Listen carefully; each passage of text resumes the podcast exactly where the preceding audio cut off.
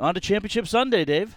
Yeah, the NFL is in uh, the stretch drive, and Winthrop is not on the road this week, so we've got another in studio episode. We're glad to be joined by a good friend from Pro Football Talk, Darrin Gantt. Of course, people from Charlotte know him from his uh, Rock Hill Herald days. Covered the NFL for a long time and a Hall of Fame voter.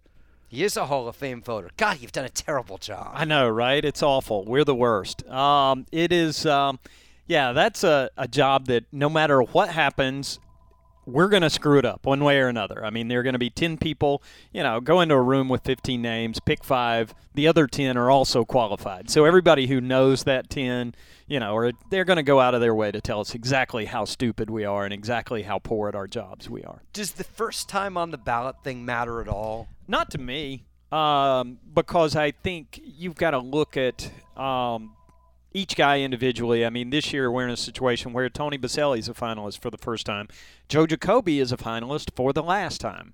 Um, you and you've got to just talk to people who have seen both guys in their prime, which is tough because there aren't but so many of those guys, and try to balance out. You know, hey, was Joe Jacoby better at his time than Tony Boselli was at his time? And I think there is some degree of human element too to these guys to say this is Joe Jacoby's last chance, and he's probably going to get a little more traction in certain voters' minds than he would because this is the last time he's on the modern era ballot compared to having to be considered as a senior. So, which of the Hall of Fame quarterbacks, Nick Foles, Case Keenum, or Blake Bortles, is going to win the Super Bowl? Is there a reason to believe? And I don't think this is a vintage great Patriots team, but is there a reason to think the team with Belichick and Brady is not going to win the Super Bowl at this point? Are we sure they're going to be in the Super Bowl at this point? Of course not. We're not sure. Um, Jacksonville is, you know, it's amazing that they're doing this, winning football games and getting to an AFC championship game without a quarterback at all. I mean, they're effectively running the Wildcat. It's it's Their coach went 500 at a Big East school.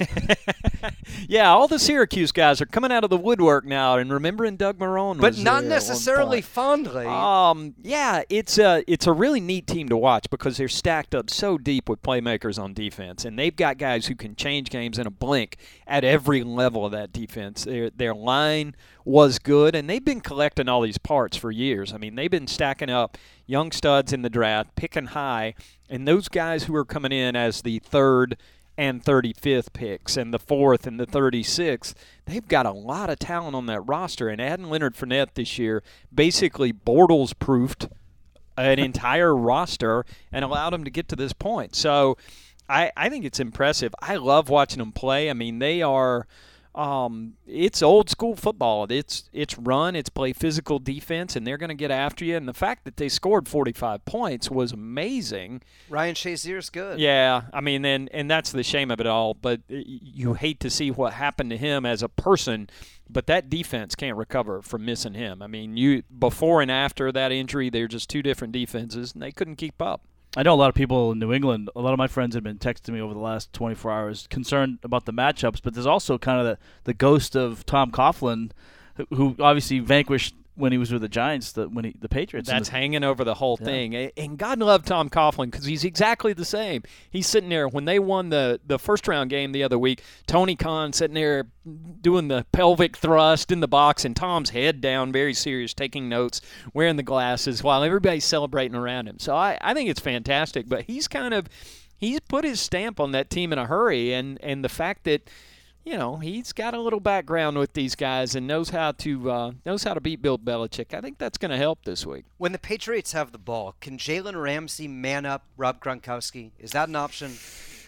That's a tough ask for anybody uh, who doesn't happen to be, you know, 235, 240 pounds. I mean, most people try to do it with a safety. Ramsey possibly could, but then what do you do with Brandin Cooks? I mean, that's a guy who's capable of making enough But plays. if and you they- have to pick your place, and- and you, you got to let Brandin Cooks try to beat you. You do. I'd be curious to see. I mean, Jacksonville is athletic enough at linebacker, and they've got guys on the outside who can turn and run. When you see Myles Jack down the field making Yeah. plays, Telvin Smith's another one. That's like a poor man's version of Kuechly and Thomas Davis. I mean, they're so athletic and can cover so much ground. Uh, I think you're going to be tempted to try to do it that way initially, but I think you know, Jacksonville has basically just lined up and punched people in the face defensively. They don't do a lot of stuff. It's But not it's a not- big blitzing defense. It's hard to imagine that it's sustainable that your defense is going to score every week. Mm, Probably not, but the again, I think what these guys are doing is special, and they've got a collection of talent there that, based on being so bad for so long, and they've spent money previously. They've gone out and you know signed free agents like Paul Posluszny.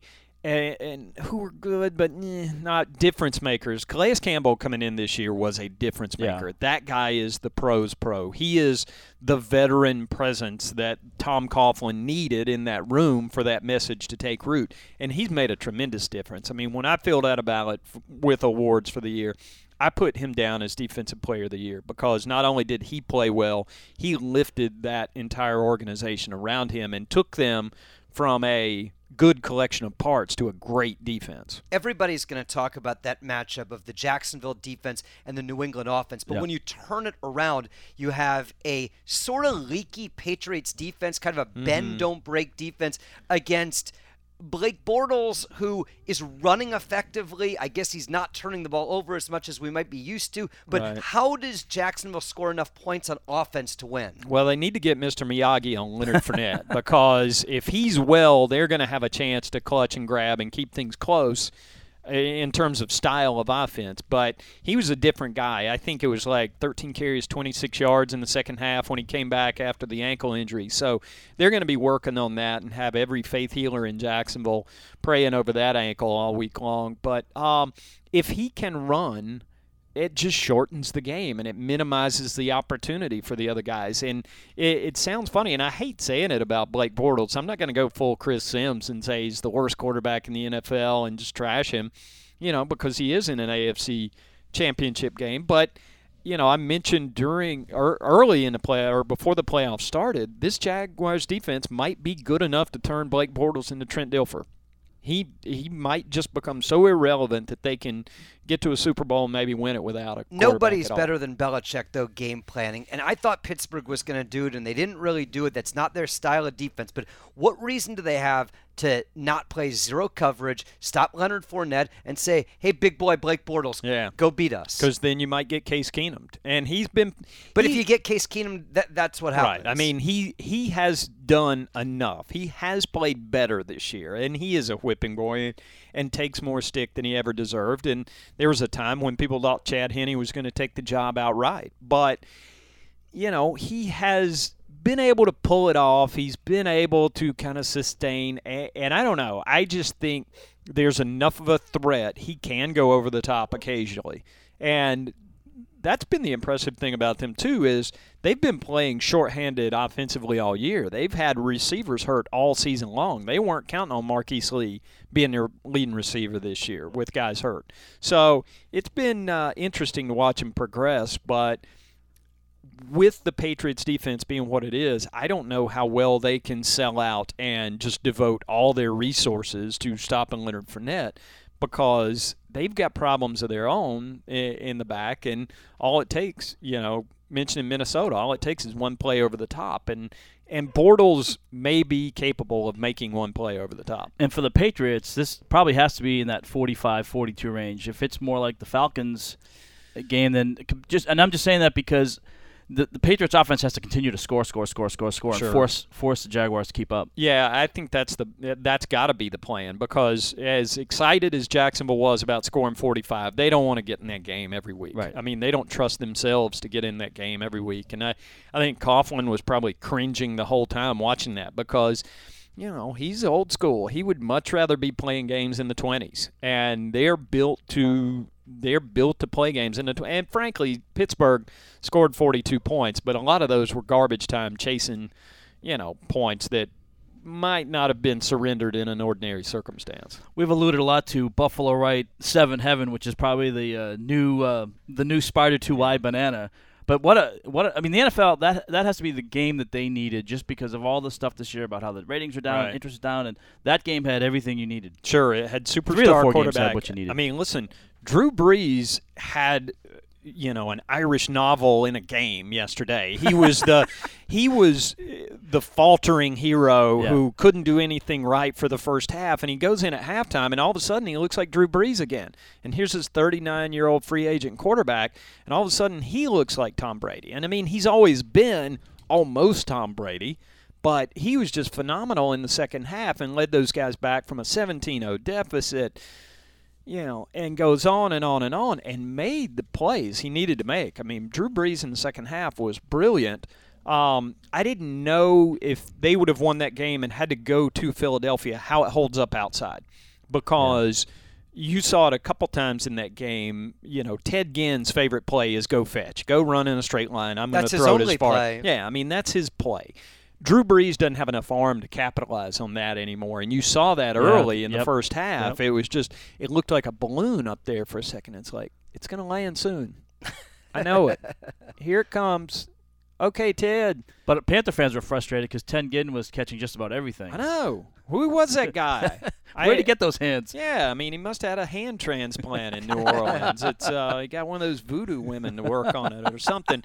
But Ted is, uh, I mean, Ted's a unique player, and Drew. uh, Maybe the nicest thing you can say about the guy is he made Ted Ginn look like a receiver in a city other than Charlotte, and that's Yeah. heretofore unseen. I mean, he was a disaster in Arizona, Miami. He just didn't look like he could play wide receiver in the NFL. He and Cam had that thing going because Cam does have enough arm to play go fetch with Ted, and you know it worked there, and that's why I thought Brees was going to be an interesting dynamic for him. But it worked.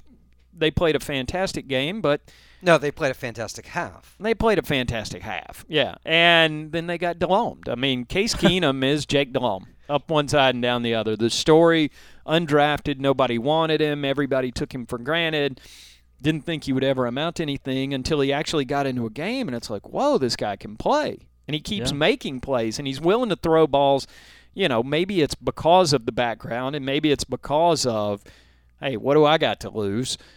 he plays with a certain risky style and he's willing to throw those jump balls up. I mean, eh, the throwing over the top so Adam Thielen has to fling himself in the air and risk life and limb to catch it was Jake Delhomme to Steve Smith. That an entire career was built off that play. So watching watching Keenum do that, I mean, it's just a YOLO style of football. I mean, what, what the heck? Sam Bradford standing there. If I throw three interceptions, they may bench me anyway. What the heck? Let's go. And it, and it's made those guys fun to watch.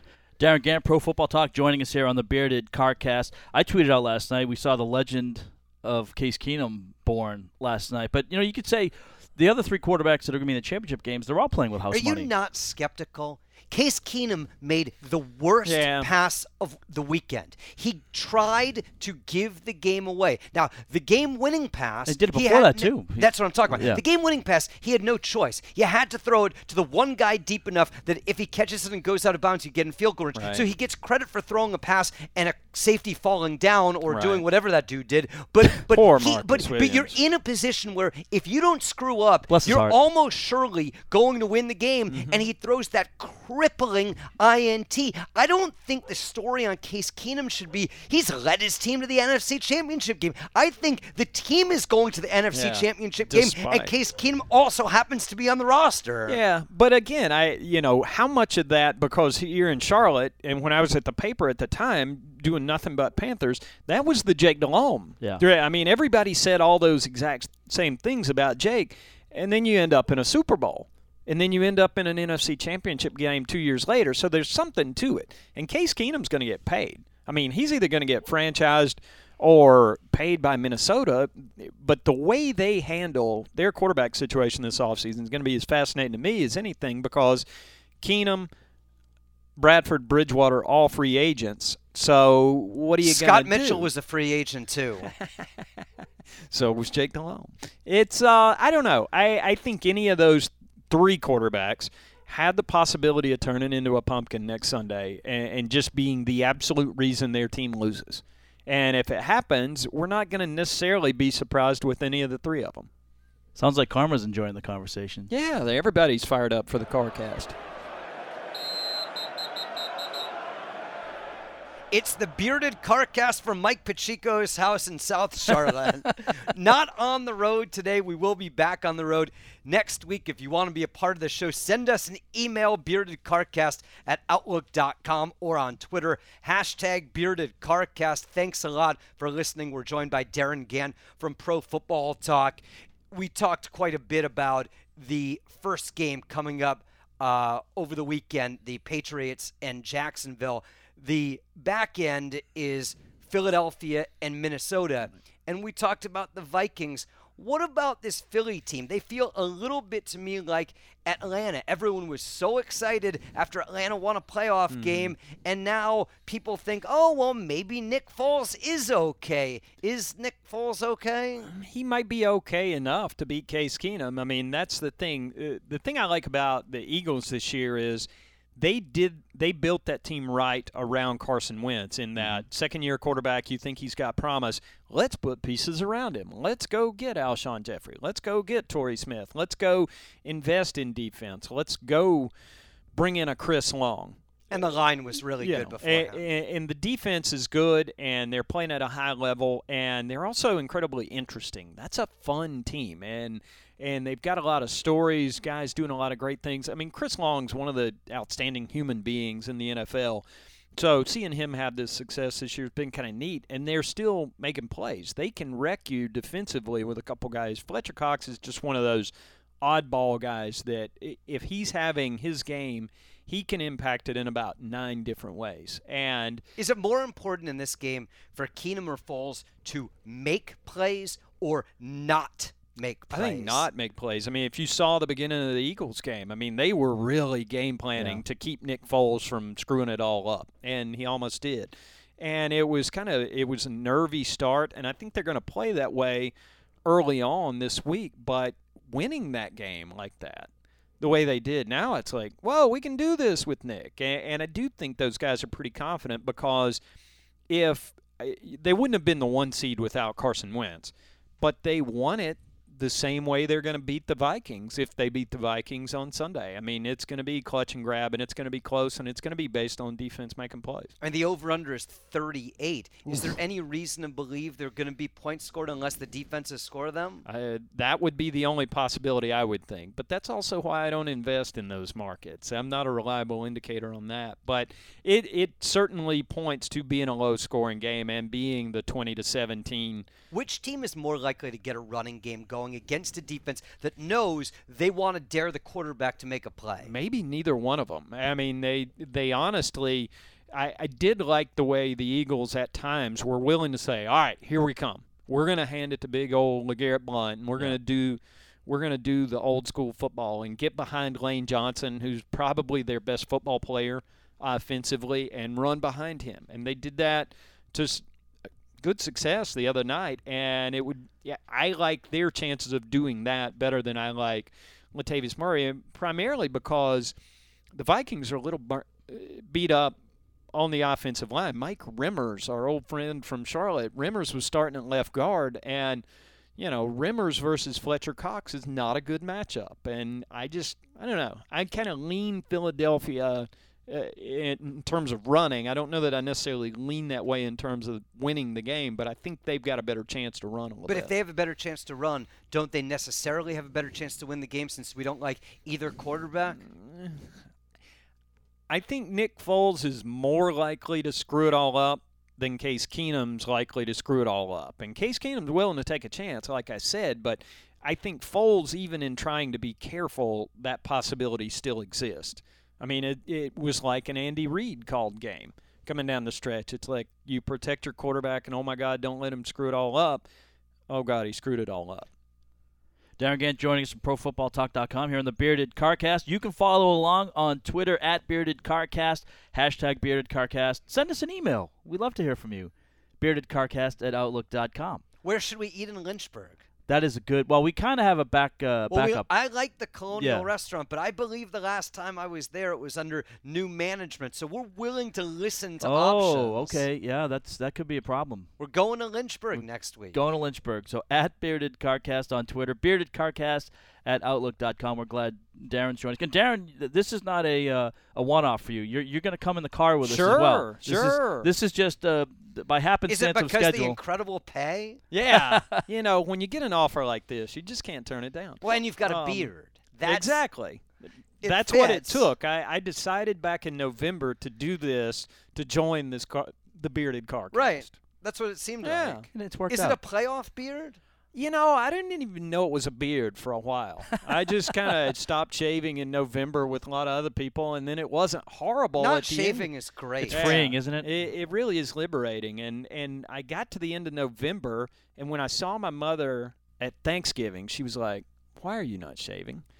You're gonna shave before Christmas, right? And then I kind of got middle of December. And I was like, kind of like being bearded. When I'm out on the greenway, small children see this gentle woodland creature rambling Yeah. through. They high five me. Says it's like the guy I'm- that went to college in Boone. Yeah, I'm like a Bigfoot out there in the woods. You guys have uh, something else in common. You both like leftovers. Uh, my favorite Darrin story from this year was uh, two weeks after Thanksgiving. I was on F and Z with Kroger, and you brought up the story of the uh, the pumpkin pie that was out for two weeks. Yeah, it's um, it's probably a result of growing up during the Depression, and where I grew up, it was the Depression until about 1988. Um, I just, I don't know, I never considered refrigerating a pumpkin pie, but I am very meticulous about my leftovers, and leftovers get repurposed after a couple days. They become soup or casserole or I do that too. stir fry. You know, the, everything gets used. Yeah. We like the Indians of the plains. We use the entire buffalo at the Gantt House. So. Mike Mularkey is now a leftover. He's available to be Yes, employed he by is. anybody. He really is. What a mess that is. I mean, I, I, I always thought it was kind of weird when you will let one game change the way you think about a coach, and it's obvious the Titans wanted to make a change and wanted to get Mike Mularkey out out of there, and he screwed it all up by beating the Chiefs, and he, and he messed up the entire timeline, and it took him out of interviewing guys when they could have. I mean, now they're in a spot, if I understand the rules correctly, where other teams could have made requests and talked to the playoff assistants who were in bye weeks and stuff in the week between, they can't do that now. So they're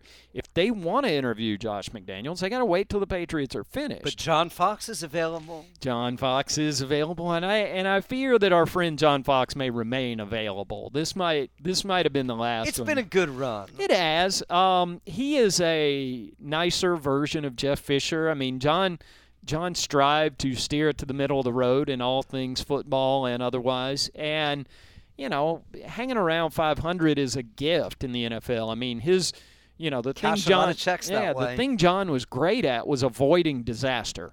And I mean, he presided over one when he checked out of the hotel here in 2010, but he's really done a good job, I think, of you know, kind of making chicken salad over the course of his career. I think he's a better coach when he doesn't have good players. I didn't know how he was going to react to Peyton Manning in Denver because if I had a nickel for every time John Fox would walk off a practice field muttering to me, I've won a lot of games and I've never had a quarterback better than Jake Delhomme or Ken Graham. It's like, come on, John. Uh, eventually, Yeah. it is your resume. Eventually, all these nine and sevens and seven and nines are what you are. Um, but I never know, knew how he was going to react to Peyton, and they won a lot of games, and it wasn't, you know, ultimately successful. But I think John's a good coach. He had a, he had a good run. You could do a lot worse. He's a professional. You could do a lot worse. Is is the thing, and I think that's what people lose sight of because. You could also do worse than Mike Mularkey. Yeah, probably you could hire Hue Jackson, and the fact that some people think Mike Mularkey might end up with Hue Jackson Yeah. in Cleveland, I mean that's kind of fits. I mean, I think so many people in the NFL are so excited about making big changes, and oh, we got to blow everybody up, we got to fire this guy. It can always get worse, and people neglect that, and you know, And Jack in- Del Rio's available. Here's a guy whose resume is pretty good. Yeah, for the most part. I mean, Jack wears people out a little bit, and he uh, he's one of those guys who the interpersonal relationships with staff sometimes get Jack because he's been a guy who'll throw an assistant under the bus. He's done that everywhere he's ever been. He did it in Jacksonville. Um, he did it in Oakland. I remember the one year he was in Charlotte. I remember sitting in his office, and Jack always was about trying to present himself as a leader, you Yeah. know. And so here's this guy who's going to be defensive coordinator, and he was obviously on the way up. And while I'm in his office, he's like, "And look at this painting of this general." And it was some Civil War general. I don't remember which one. But he starts telling stories about Civil War generals and leadership. And I'm like, dude, you're trying way too hard here. You're working to project, I am a great leader. So who should the Titans hire?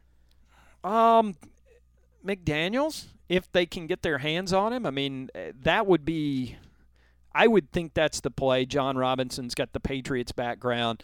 They've got a quarterback who you've got the potential All to those build former around. Patriot guys have done so well. Um, yeah, but McDaniel, I think, has the opportunity, having you know, sort of washed out in Denver and it not worked, and then come back to work for Bill again.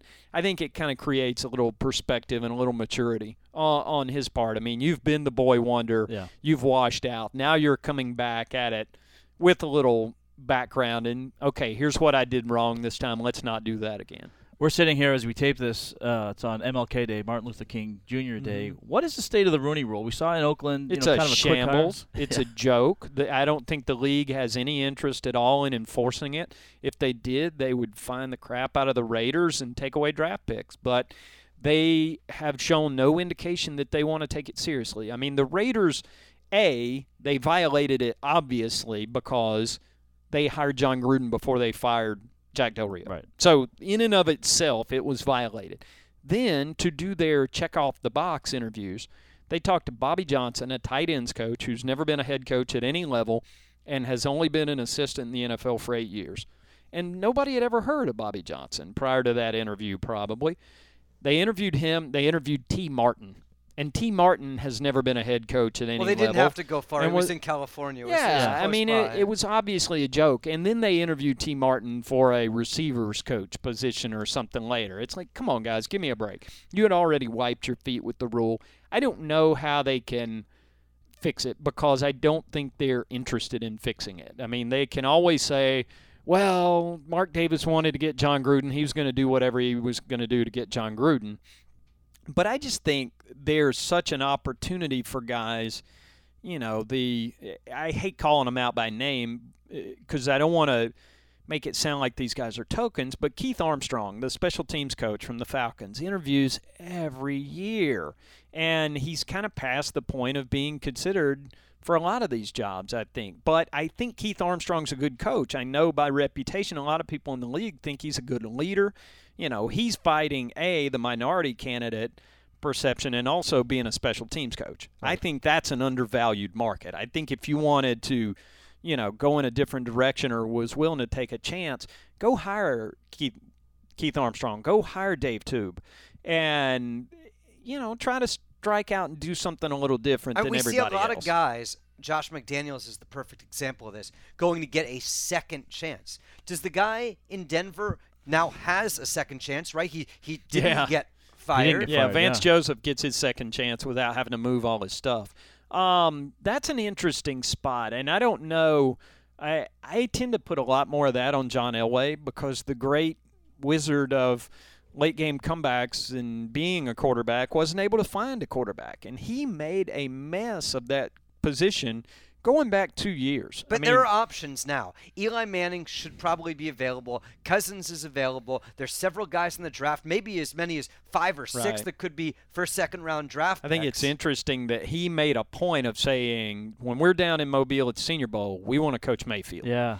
I saw We that. we want to we're going to get a peek at him there, and that's their scouting time on Baker Mayfield. They But won't need to go to pro days. They won't need because so much of that is we want to see what's in the guy's head. We want to see Right. how he practices. We want to not see how he interacts. but in, in a close to a game situation Right. as they can. It's not ridiculous that in a salary cap league where if you have an elite quarterback, you're paying him 20 or 25 million dollars to try to get the Russell Wilson, Mm-hmm. try to get the guy that's under contract. For them to decide, we're going to try with Trevor Siemian, it didn't work. We're going to try with Paxton Lynch, it didn't work. We're going to try to go back with Brock Osweiler, it didn't work. Now we're going to draft a guy and we're going to allocate most of our salary cap elsewhere. Mm-hmm. Theoretically, that's not a bad idea. That's the best way. It's the best way to win in the NFL, and it's the reason the Seahawks were competitive for as long as they were because the quarterback on cheap rookie contract is the most valuable commodity. If he can play and he's in his first four years in the league, you can stack up pieces around him. I mean,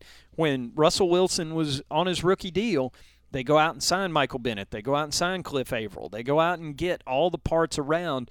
You know, they lock up Richard Sherman and Kam Chancellor and those guys and keep that great defense together and continue to add parts. But once you pay them, then you can't add parts anymore. And you see what happened to Seattle this year. When guys start getting hurt, it erodes and all of a sudden your whole team falls off. That's why I think, and I mean, it's one of my they're never going to make me a GM of an NFL team. But if anybody ever got drunk and did, one of my great strategies would be to never pay a quarterback Right. a, a big free agent Isn't that what the contract. Broncos were You- trying to you- do? You've got four years cheap. You've got four years, twenty million basically, if he's the first pick in the draft.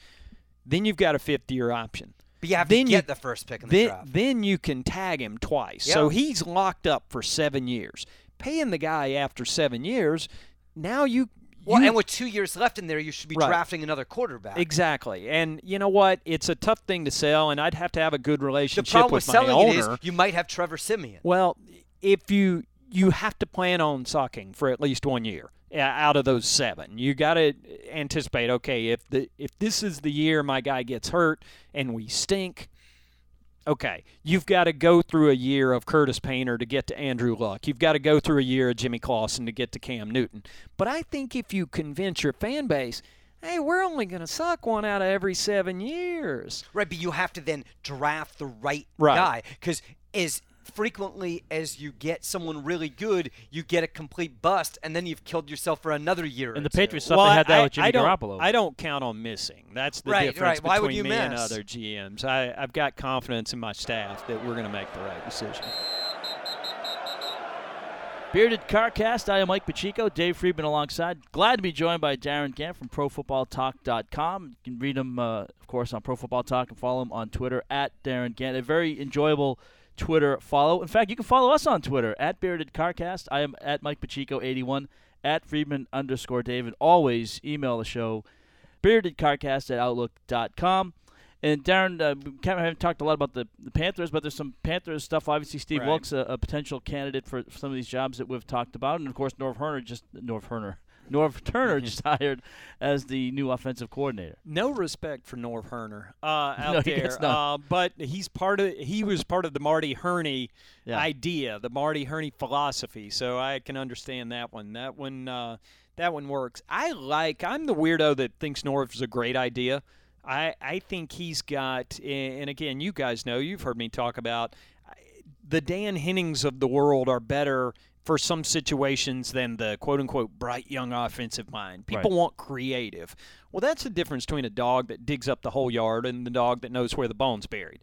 I mean, I, young and creative work sometimes, but old things last in the NFL not because of an old boy network, but because they work. Right. The Norv Turner offense works. Look at what he did with Troy Aikman. Look at what he did with Philip Rivers. He's had good results everywhere he's been up until having a little I mean, that was personality conflict with him and Mike Zimmer. Right. That was uh, two alphas in the same room and finally Right. Norv just walked off. Um, I think it's going to be interesting.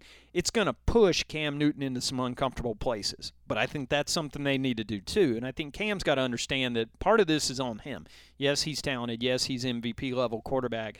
Yes, he's the franchise. But until he realizes that he's got to get better and he's got to take ownership in this, I don't know how much progress they can make. Um, they're already in a pretty good spot. I think they've got to do some things to freshen up that offense. I could see if one of those Georgia running backs is sitting on the board at 24, that I like that because you got Didn't they just draft two running backs in the last draft? Uh, Curtis Samuel isn't really a running back. He's Percy Harvin, um, and the other guy may just be Da- Darren Sproles. I mean, but it's one of the it's one of the Gettleman least valuable draft- positions in the draft, and now you're going to spend a first round draft pick on a running back Unless again. he, yeah, tell that to Jacksonville Jaguars.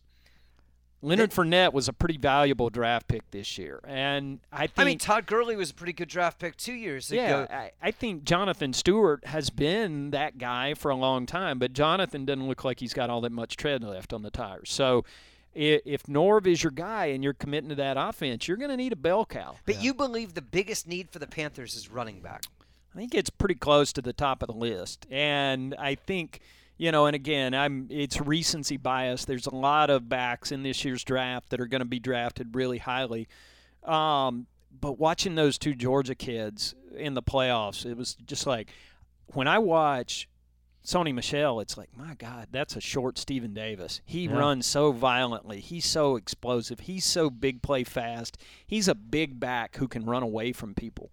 And having one of those guys to pair with McCaffrey, and, and again, I'm thinking of the marketing opportunities. Christian You know, McCaffrey- Sony Cam, Cam Sony. You know, Ah, I like that. Um, but I think you know that's going to be a priority. Obviously, depending on what happens with Julius, if he wants to come back. I mean, they need to find a a, no, a new Julius. Not that you're going to find another Hall of Fame defensive end, but they've got to find pass rusher. They could probably stand to get younger and better at safety. corner. Yeah, although I think you can live. I, Bradberry, I think, is pretty good. I mean, he's better at He's the done a good same point yeah. than Josh Norman was. So if you're a I don't Panther know that he'll ever become Josh Norman, but he is progressing faster than Josh did. If you're a Panther fan, there are a lot of moving parts. You've got a new offensive coordinator. Yeah. You're about to have new ownership. Mhm. You may or may You have not interim have general a new Right. defensive coordinator. You have an interim general manager. What's your expectation? I think it's going to look very on the field in 2018 is going to look very familiar because a sale is going to take months from now. It's like moving a battleship. It's not. It's not a swift. When- easy- Will you be a piece of it? You'll have to talk to my people about that. Well, Darrin's uh, financial I, guy. I'm I'm I'm going to decline comment on that. At I this assume point. that I'm if you're a piece of it, Marty Um, keeps his job. No, I and I think Marty's probably going to keep the job one way or another. Keep the job for a year or keep the job going forward. Depends on who buys. Now, if an Eddie DeBartolo is part of the group, he's clearly going to have somebody in mind. But I just think we're too far down the road of building for 2018. I think people are Sure. making a mistake if they think there's going to be a change in coach and GM for the 18 season. That stuff will all happen in 19 or beyond.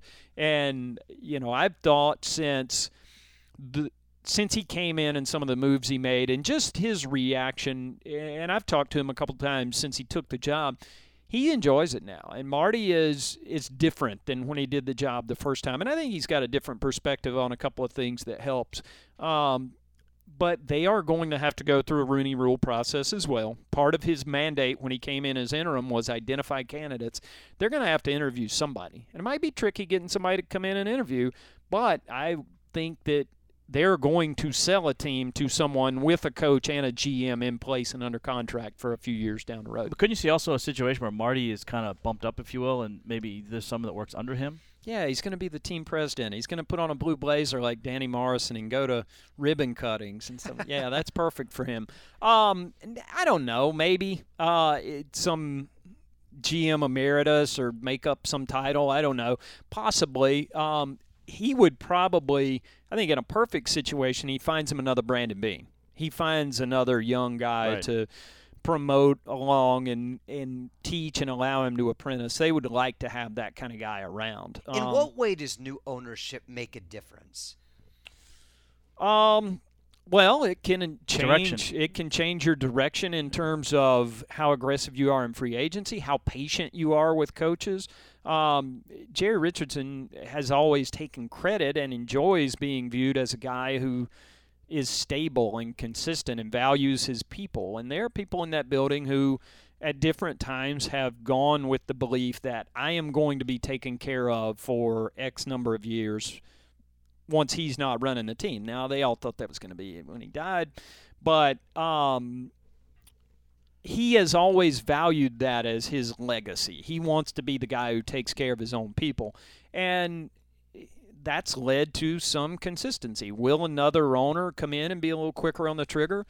you know, maybe would that have meant Mike Shula had gotten the door two or three years or, earlier, or maybe Ron. or maybe Ron? Sure. I mean, I, I think ownership can definitely change that kind of stuff, but. Again, I would caution you. I mean, it can always league, get though, worse. The isn't everyone Browns, spending about the same? yeah, for the most part. I mean, it's So how it's where you're aggressive spending it. uh, how aggressive you want to be in spending it. You can always do bookkeeping tricks and find money if you want to go out and be like Dan Snyder and you know win in February, win in March during free agency. But um, you know, I got to remind people again, it can always get worse. The Browns thought when Randy Lerner left town after Tony Grossi called him the world's most irrelevant billionaire. Poor Tony. Um, you know, people were all fired up, and hey, we got this new guy coming in, and he used to be part of the Steelers ownership group. He obviously knows what he's doing. Whoops.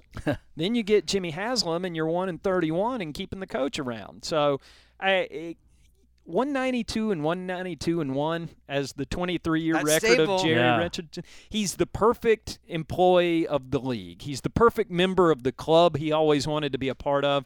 That's why the shield's in the middle of the field, and he is um, he steered it to the middle and he hit it dead Before- solid, perfect. Before we let you go, these big picture items in the NFL, whether it be concussions or ratings are down, all of these things that people think spell the end or this this horrible decline in the league. Is that overplayed or is that legitimate? Um, I think people who are calling for the demise of the NFL are probably premature. I, I don't think, I mean, as I look at the numbers, I don't know that the declines in ratings are any are vastly different from the declines in ratings of scripted shows. You know, every Yeah. the ratings for everything are lower now than they used to be, and that's with cord cutting, that's with market segmentation, et cetera, et cetera. But also, there's better accountability on how you how you meter Right. this stuff. Right, and, and that's all part of it. Football's still a good draw, and people still like football. And if you know you can have a high-profile team on primetime TV like the Steelers when the Ryan Shazier injury Yeah. happens, and there's no massive drop off after that, then you got to say, you know, okay, the the product is pretty stable. The product's good. People still watch Steelers games, even though you know something like Ryan Shazier can happen at any moment. What's the canary in the coal mine for the NFL? I don't know. Short of somebody dying on the field, I don't know if there's anything that can derail the product. I mean, and and again, you you know, you go into any games knowing somebody could get maimed at any point. And again, the Shazier thing was dramatic, and it's interesting to me. This man clearly cannot walk. Yeah. He's in, he's in a wheelchair at practice, tweeting out Instagram pictures of himself in a wheelchair, and it's being portrayed as, "Hey, wow, look at this great inspirational thing. Our guy's here in his wheelchair to pump everybody up." And the message isn't, "Our guy's here in a wheelchair." Holy crap, that could be any one of us at any given moment, and I think that's a tough thing for the NFL, and that's I think a lot of people are at 345 Park hold their breath about stuff like that, but to message Ryan Shazier as this inspirational figure instead of a cautionary tale is just it blows my mind that that's the way that thing's gone. That's really dark here on the CarCast. It's a good way to end the show. Let's send every. It's a good thing we're not in a car. We would just drive into a bridge abutment after that segment. Holy cow!